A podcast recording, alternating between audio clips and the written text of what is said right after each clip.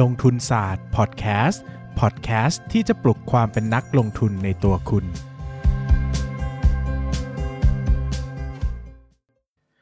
สวัสดีครับ ยินดีต้อนรับเข้าสู่รายการลงทุนศาสตร์พอดแคสต์รายการที่จะชวนทุกคนพัฒนาความรู้ด้านการเงินและการลงทุนไปด้วยกันสำหรับอาทิตย์นี้นะครับหลายคนน่าจะรู้สึกแปลกๆ ไปนิดนึงนะครับ เนื่องจากผมนำเทปเก่าๆนะครับหรือว่าการบรรยายเก่าๆ หรือว่าโอกาสที่ผมได้ไปออกรายการเก่าๆเนี่ยมาให้ท่านผู้ฟังเนี่ยฟัง หลายวันเลยนะครับ ก็ประมาณ 2 วันได้นะครับ2-3 วันได้นะครับเหตุผลหลักนะครับก็เพราะว่าสัปดาห์นี้กับสัปดาห์หน้านะครับ ผมมีงานที่ยุ่งมากๆนะครับวุ่นวายมากๆ แล้วก็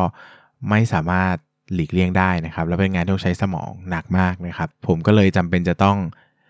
งดสำหรับสัปดาห์หน้าอันนี้ก็คือสัปดาห์นี้ก็ทำเท่าที่ทำได้ไปก่อนนะครับ ส่วนสัปดาห์หน้าเนี่ยขออนุญาตงดเป็นเวลา 1 สัปดาห์นะครับ เนื่องจากคงต้องทำงานนี้ให้เสร็จ ถ้าไม่เสร็จเนี่ยมันจะมีปัญหาเนอะมันเป็นธุระที่ค่อนข้างด่วนประมาณหนึ่งเลย แล้วก็ใช้สมาธิสูงมากนะครับ ก็เอาพูดตรงๆ คือไม่ไม่มีเวลา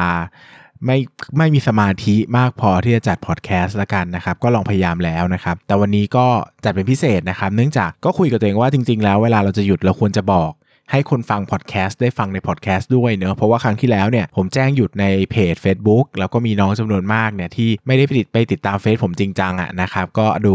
ฟังพอดแคสต์เป็นหลักก็จะตกใจมากว่าโอ้โหหายไปไหนเลิกทำแล้วหรอนะครับวันนี้ก็มาบอกก่อนว่าขอหยุดอาทิตย์หนึงนะครับแล้วก็เดี๋ยวอาทิตย์หน้าหายไป 5 วันเนาะเดี๋ยวอาทิตย์นู้นกลับมาใหม่นะครับวันนี้เนี่ยอยากจะชวนคุยในเรื่องสบายๆบ้างนะครับ หลายคนก็บอกว่าพี่ ทำมา 300 กว่าเทปแล้วนะครับ ก็นอกเรื่องบ้างก็ได้บางเทปก็คุยกันสบายๆก็ได้นะครับ วันนี้ก็เลยมาชวนคุยกันในเรื่องของอาชีพอาชีพหนึ่งนะครับ ที่ตัวผมเองเนี่ยก็ถือว่าอยู่ในวงการนี้โดยตรงนะครับ เพราะว่าก็ทำมาหากินกับอาชีพนี้นะครับ นั่นก็คืออาชีพอินฟลูเอนเซอร์นั่นเองนะครับ หรืออาจจะเรียกว่าบล็อกเกอร์นะครับ KOL หรือว่า เน็ตไอดอลไหมไม่มันไม่ใช่ผมอะแต่มันคือคนอื่นนะครับ ก็ something นะครับ ก็คือการทำเพจ Facebook นะครับโซเชียลมีเดียต่างๆ เพจ Facebook YouTube TikTok Twitter IG ใดๆ blah blah ว่าไปเพื่อหารายได้นะครับหลายคนคงอยากรู้ว่าไออาชีพพวกนี้มันรวยหรือเปล่าทำไมคนถึงอยากเป็นกันจังเลยนะครับทำไมคนที่เขาเป็นกันเนี่ยเขาดูมีเงินเยอะกันจังเลยนะครับ ก็ก่อนอื่นต้องคุยก่อนนะครับว่า ตลาดเนี้ยตลาดผมเรียกรวมๆว่าตลาดบล็อกเกอร์แล้วกันนะครับ ตลาดบล็อกเกอร์เนี่ยเป็นตลาดที่ ที่ไม่มี barrier of entry เลยก็ว่าได้นะครับ หมายถึงว่าใครอยากเข้ามาทำวันนี้ก็เข้ามาได้เลยแทบใช้เงินน้อยมากนะครับ เปิดเพจ Facebook นี่ใช้ต้นทุนต่ำมากนะครับ ก็ใช้แค่ ต้นทุนค่าเสื่อมโทรศัพท์มือถือ หรือว่าคอมพิวเตอร์ที่คุณใช้ค่าอินเทอร์เน็ตค่าแรงอย่างเงี้ยนะซึ่งอาจจะไม่ถึง 100 บาทต่อการเปิดนะครับ ยิ่งถ้าคุณไม่คิดอะไรเลยนะ ถือว่าเป็น sunk cost หมดนี้ก็คือฟรีด้วยซ้ำนะครับ คือ barrier of entry เนี่ยไม่มีเลยนะครับ แล้วก็การแข่งขันในอุตสาหกรรมนี้ดุเดือดมากนะครับ มีเพจเป็นร้อยเป็นพันเป็นหมื่นเป็นแสนเนอะที่ที่เราจะกดไลค์ได้นะครับ ยิ่งถ้านับทั่วโลกนี่เป็นล้านเพจนะโอ้โหแบบมากมายมหาศาลแบบยิบย่อยไปหมดนะครับ แต่คำถามง่ายๆเลยแต่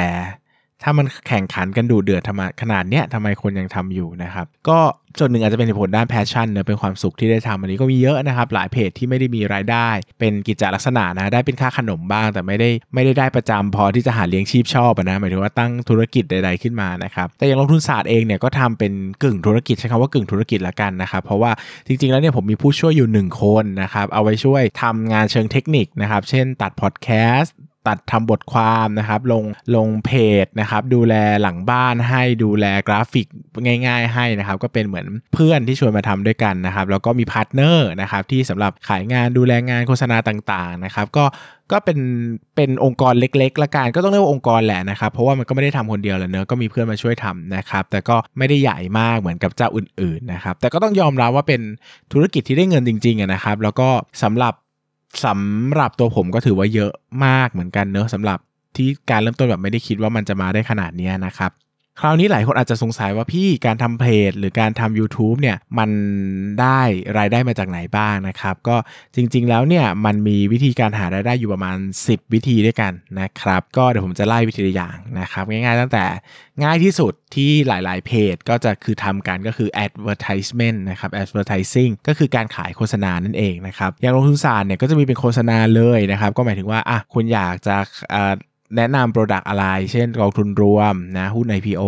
นะครับหรือว่าผลิตภัณฑ์ทางการเงินต่างๆอสังหาริมทรัพย์ก็ให้ลงทุนศาสตร์รีวิวให้นะครับแล้วก็ลงเพจลง Line ID อะไรก็ว่าไปนะครับหรือว่านะครับอันนี้ก็เป็นซื้อ ad เลยเป็นลูกค้าลูกลูกลูกค้ามาซื้อ ad เนาะนะครับอีกแบบหนึ่งก็อาจจะเอา ad มาติดเองก็ได้นะครับอย่าง Google AdSense อย่างเงี้ยนะครับเวลาคนเข้าไปอ่านในเว็บไซต์นะครับหลายคนก็จะเห็นเป็นโฆษณาที่ติดอยู่นะครับก็จะรกตานิดนึงนะครับแต่การอ่านเนี่ยการเปิดดูเนี่ยจะช่วยทำสร้างรายได้ให้กับผมนะครับก็จะช่วยเป็นค่าแรง จ่ายให้กับ เพื่อนที่มาช่วยทำงานนะครับในแต่ละเดือนให้มันอยู่รอดไปได้ โดยไม่ต้องควักเนื้อมากมายนักนะครับ ก็ถือว่ารำคาญลูกตาลนิดนึงนะครับ ถือว่าช่วยกันนะครับต่อไปนะครับก็เป็นเรื่องของอันนี้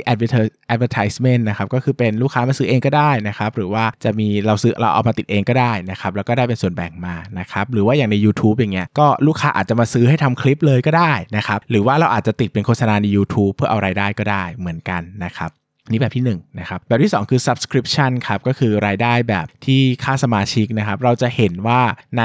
หลาย ๆ เพจ ในหลาย ๆ YouTube นะครับ YouTube หลาย ๆ ช่องหรือในทวิตเกมเมอร์อะไรเงี้ยนะครับ ก็จะมีการให้ subscribe นะครับ ก็คือเป็นการ ให้รายได้พิเศษนะให้รายได้พิเศษก็คือว่าเหมือนเป็นการชอบเพจนี้มากนะครับชอบอันนี้มากก็จะ subscribe เพื่อให้เงินเขานะครับสนับสนุนในการทำคอนเทนต์ของเขาต่อไป ซึ่งสำหรับคนที่ subscribe เนี่ยส่วนใหญ่ก็จะมีคอนเทนต์พิเศษให้นะครับเช่นอาจจะมีคลิปพิเศษให้ดูข้อมูลพิเศษให้ดูเนี่ยก็มีเหมือนกันจริงๆลงทุนสายควรเปิดเนาะแต่ทุกวันนี้ก็ยังไม่ได้เปิดเลยนะครับก็งงๆกับชีวิตอยู่นะครับเรื่องเงินก็เลยไม่ค่อยทันชาวบ้านเท่าไหร่นะครับก็ไม่เป็นไรให้อื่นเปิดไปก่อนเราไม่รีบนะครับ อันที่ 3 ครับพรีเมียมคอนเทนต์ครับอันนี้เราก็จะเห็นเหมือนกันว่าในหลาย ๆ เพจในหลาย ๆ เว็บไซต์เนี่ยนะครับเขาก็จะมีการขายพรีเมียมคอนเทนต์ก็คือว่าถ้าคุณอยากอ่านคอนเทนต์นี้นะครับก็คือ เสียเงินเพิ่มเช่นอันนี้ 60 บาท 200 บาท อันนี้จะเห็นเยอะพวกเว็บไซต์ที่เกี่ยวกับงานวิจัยอะไรที่เขาทำละเอียดละเอียดหรือว่าข้อมูลด้านการลงทุนการตลาดพวกเนี้ยบางทีเราเข้าไปอ่านฟรีไม่ได้หรอกครับเขาขายอย่างอย่างพวกงานวิจัยรีเสิร์ชต่างๆก็ขายนะครับเราก็ต้องเสียเงินซื้อนะครับเราก็ทำได้เหมือนกันสมมุติว่าเราทำเพจเงี้ยแล้วเราบอกว่าโอเค เรามีรายชื่อหุ้นแนะนำนะร้อยตัวขาย 100 บาทเงี้ยก็เป็นพรีเมียมคอนเทนต์ใครอยากได้ก็ซื้อนะครับหรือว่าหรือว่าจะเป็นพวก พวกเว็บไซต์ต่างๆนะครับที่ต้องซื้อแยกเป็นรายชิ้นไปนะครับอันนี้แบบที่3เนาะแบบที่ 4 คือเซมินานะครับคือการเสวนาสัมมนาก็อย่างที่เห็นทั่วไปนะครับถ้าเป็นเพจกินเที่ยวบิวตี้แล้วพวกนี้อาจจะไม่มีอะไรที่สัมมนากันมากเนาะคงไม่มานั่งสอนกินข้าวแต่เพจการเงินการลงทุนหรือความรู้เนี่ยโอ้โหการเงินเนี่ยเป็นเพจที่จะสัมมนาเท่าไหร่ก็ได้ เพราะว่ามันเป็นการสัมมนาที่คนมาสัมมนาคุ้มค่า เนื่องจากการลงทุน 2,000 3,000 ในการมาเรียนเนี่ยมันได้ ได้ความรู้กลับไปเยอะนะครับหมายถึงว่ามันได้อะไรกลับไปใช้ที่อาจจะหาเงินได้มากๆนะครับก็เป็นอีกหนึ่งกลุ่มของกลุ่มบล็อกเกอร์ หรือว่ากลุ่มธุรกิจที่มีการเขาเรียกว่ามีการมีการจัดสัมมนาค่อนข้างเยอะนะครับอันที่5นะครับเป็น cross media นะครับหรือว่าการทำโปรเจกต์ร่วมกับมีเดียอื่นนะครับเช่นอาจจะไปโคกับแบรนด์นู้นนี้นั้นนะครับอาจจะไปอาจจะไปโคกับช่อง ทรทัศน์ต่างๆนะครับรับรายได้ในการช่วยกันกระจายข่าวสารเป็น cross media ให้เขาเป็นต้นนะครับ อันที่6นะครับเป็น crowdfunding นะครับก็คือประกาศเลยระดมทุนนะครับระดมทุนว่าอะขอเงินจะทำคอนเทนต์นี้นะครับขอเงินเท่านี้ถ้าถึงก็จะทำก็มีเหมือนกันนะครับ อย่างเช่น เราจะเห็นอย่างเกมเมอร์บางคนเนี่ยก็จะมี crowdfunding นะครับก็คือระดมทุน กึ่งกึ่งระดมทุนกึ่งกึ่งบริจาคแล้วว่าอาจจะซื้อเกมเครื่องนี้มาแคสราคา 20,000 ก็ให้เปิดเลยครับ เปิดเปิด funding เลยก็ถ้าครบเมื่อไหร่ก็สามารถซื้อเกมมาเล่นให้ดูได้แบบนี้เป็นต้นนะครับ ก็ก็เป็น crowdfunding หรือว่าอย่างเว็บไซต์บางเว็บนะครับ ที่เป็น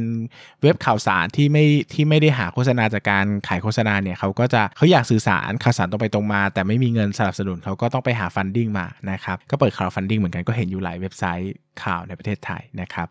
7 นะครับ 7 นะครับ ก็คือ micro payment นะครับ อันนี้ก็เพิ่งมาแรงในยุคสมัยหลังๆ ก็คือการอนุญาตให้ให้ให้เพจหรือเว็บไซต์เนี่ยใช้เครื่องของ ผู้เล่นในการขุดบิตคอยน์ได้นะครับ อันนี้ก็ได้ยินมาจากการสัมมนาเหมือนกัน ไม่มั่นใจในเชิงเทคนิคว่าทำได้ระดับไหนนะครับ แต่บางบล็อกบางเว็บเนี่ยเขาบอกว่าถ้าเข้าไปใช้บริการของเขาเนี่ยต้องอนุญาตให้เขาเนี่ยนำ facility ของคุณก็คือคอมพิวเตอร์ของคุณเนี่ยไปช่วยใช้ระบบในการ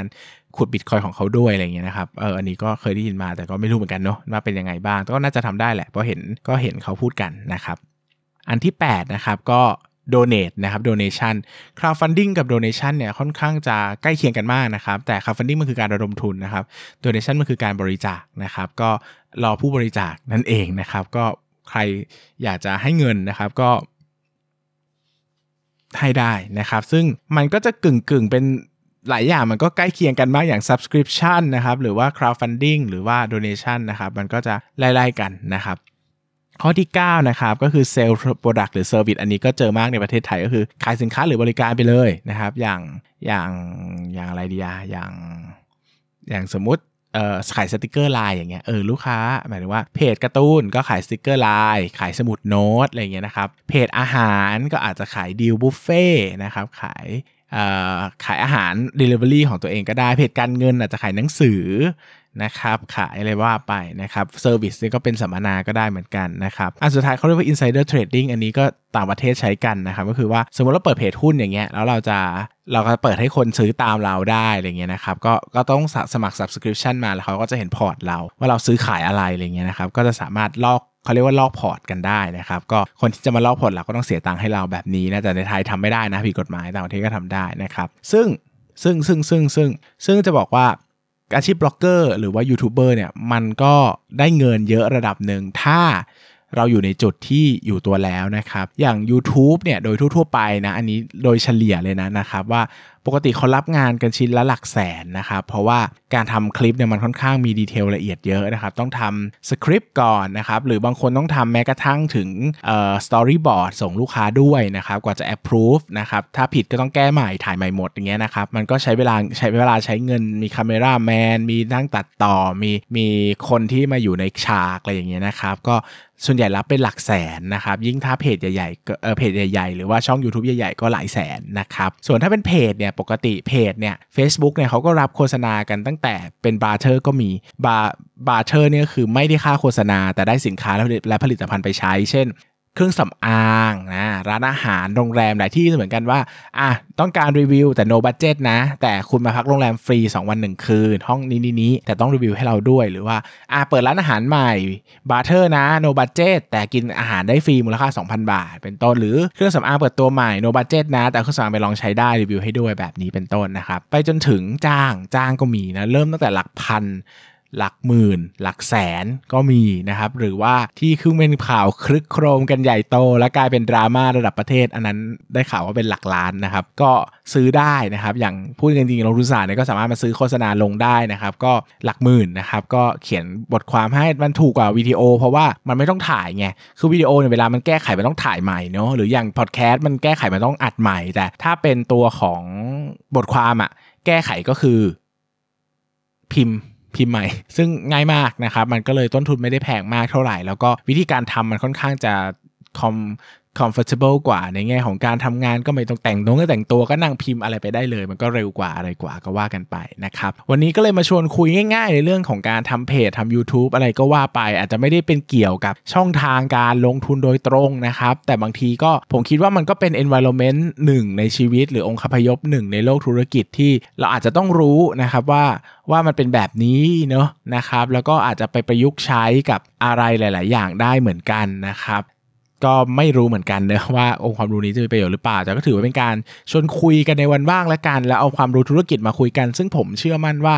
ก็มีประโยชน์นะนะครับแต่อาจจะได้ใช้เมื่อไหร่ก็อีกว่ากันนะครับย้ำอีกครั้งนะครับว่าสัปดาห์หน้าจันทร์ถึงศุกร์นะลงทุนศาสตร์พอดแคสต์จะขออนุญาตหยุดเนื่องจากมีธุระเร่งด่วนสำคัญจำเป็นนะครับแล้วไม่สามารถมีสมาธิหรือว่าไม่ไม่ไม่มีเวลาเตรียมการมาทำพอดแคสต์ได้จริงๆนะครับต้องขออนุญาตหยุดแล้วก็ไว้เดี๋ยวสัปดาห์ต่อไปนะครับกลับมาเจอกันใหม่ ใครที่คิดถึงกันนะครับก็ฟังเทปเก่าๆไปก่อนย้อนหลังก็ได้นะครับหรือไปอ่านบทความในลงทุนศาสตร์ก่อนก็ได้เพราะว่าเราก็ลงทุกวันเหมือนเดิมนะครับสำหรับวันนี้ก็ขอบคุณทุกคนมากนะครับแล้วก็ครั้งที่แล้วขออภัยที่เวลาหยุดไม่ได้มาแจ้งในนี้เนาะเนื่องจากเทปสุดท้ายมันเป็นเทปลูกค้าพอดีมันก็เลยแจ้งไม่ได้ เพราะว่ามันต้องเป็นสคริปที่ส่งลูกค้านี่ก็พูดกันตรงๆเนาะแต่เทปนี้ก็ไม่ได้ติดอะไรก็แวะมาบอกโอเค อันนี้ต้องขอหยุดไว้ก่อนนะครับแล้วก็เดี๋ยวไว้มาเจอกันใหม่นะครับสำหรับอีก 2 อาทิตย์ข้างหน้าสำหรับวันนี้ สวัสดีครับ ขอบคุณครับ อย่าลืมกดติดตามลงทุนศาสตร์ในช่องทาง podcast player ที่คุณใช้ แล้วกลับมาปลุกความเป็นนักลงทุนกันใหม่ในลงทุนศาสตร์พอดแคสต์